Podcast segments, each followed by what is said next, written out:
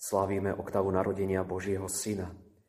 A počas tejto oktávy nás cirkev pozýva, aby sme svoj duchovný zrak upreli aj na postavy niektorých svätých, ktorí sú úzko prepojení s týmto tajomstvom našej viery. A zda najviditeľnejšie je to u dnešného svätca, svätého Jána apoštola a evangelistu. Podľa tradície cirkvi je to onen učeník, ktorého Ježiš tak miloval. Myslím si, že tento vzťah bol však aj obojstranný. Aj Ján veľmi miloval Ježiša. A preto bol ochotný vystaviť sa prípadnému prenasledovaniu vo chvíli, keď stál pod Ježišovým krížom. Ja by som sa však chcel spolu s vami zamyslieť ešte nad jednou dôležitou vecou. Prečo si práve Jána, Mojžiša, Dávida, Petra a ďalších Boh vyvolil za svojich blízkych spolupracovníkov? Isté, je to pre nás tajomstvo. Ale na druhej strane si myslím, že Boh vidí do srdca.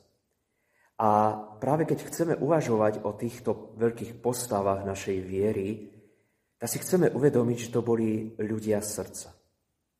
Zoberme si teda za príklad dnešného svätca svätého Jána.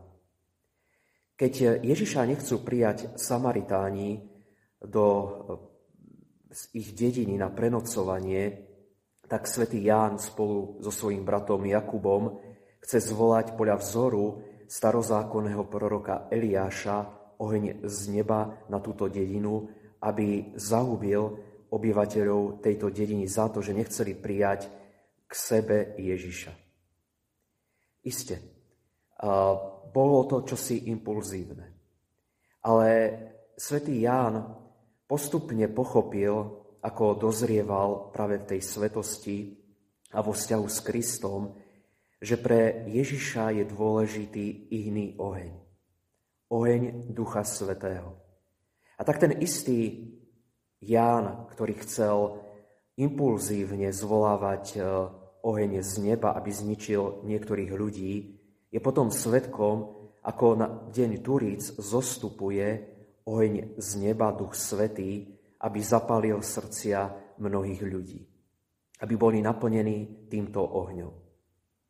A tak vidíme, že svätý Ján je ten, ktorý skutočne je mužom srdca.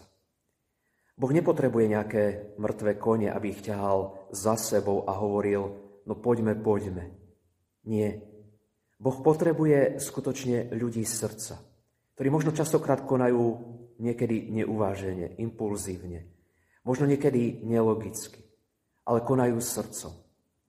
Nenechajú sa ako keby zatlačí do určitých predstav.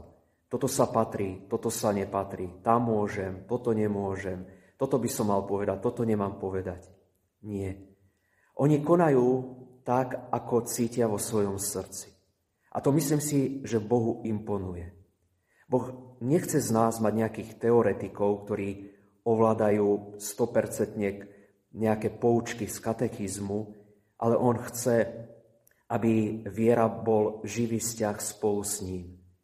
A do toho musíme dať jednoducho srdce.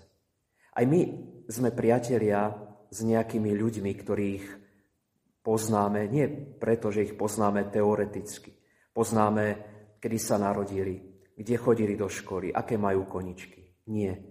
Priatelia sme preto, lebo sme ponúkli tomu druhému svoje srdce. A ten druhý nám tiež ponúkol svoje srdce. Pustil nás k sebe. A o tomto je vlastne aj príbeh svätého Jána, príbeh povolania svätého Jána. Keď budeme v týchto dňoch pristupovať, modliť sa k jasličkám, uvažovať nad vtelením Božieho Syna, ktorý sa z lásky stal pre nás človekom, skúsme poďakovať Bohu za to, že nám dáva svoju lásku, že nám dáva svoje srdce doslova do svojich dlaní. A aj my mu ponúknime ako odpoveď svojho života tiež svoje srdce. Ak to takto bude, budeme sa podobať aj my svätému Jánovi.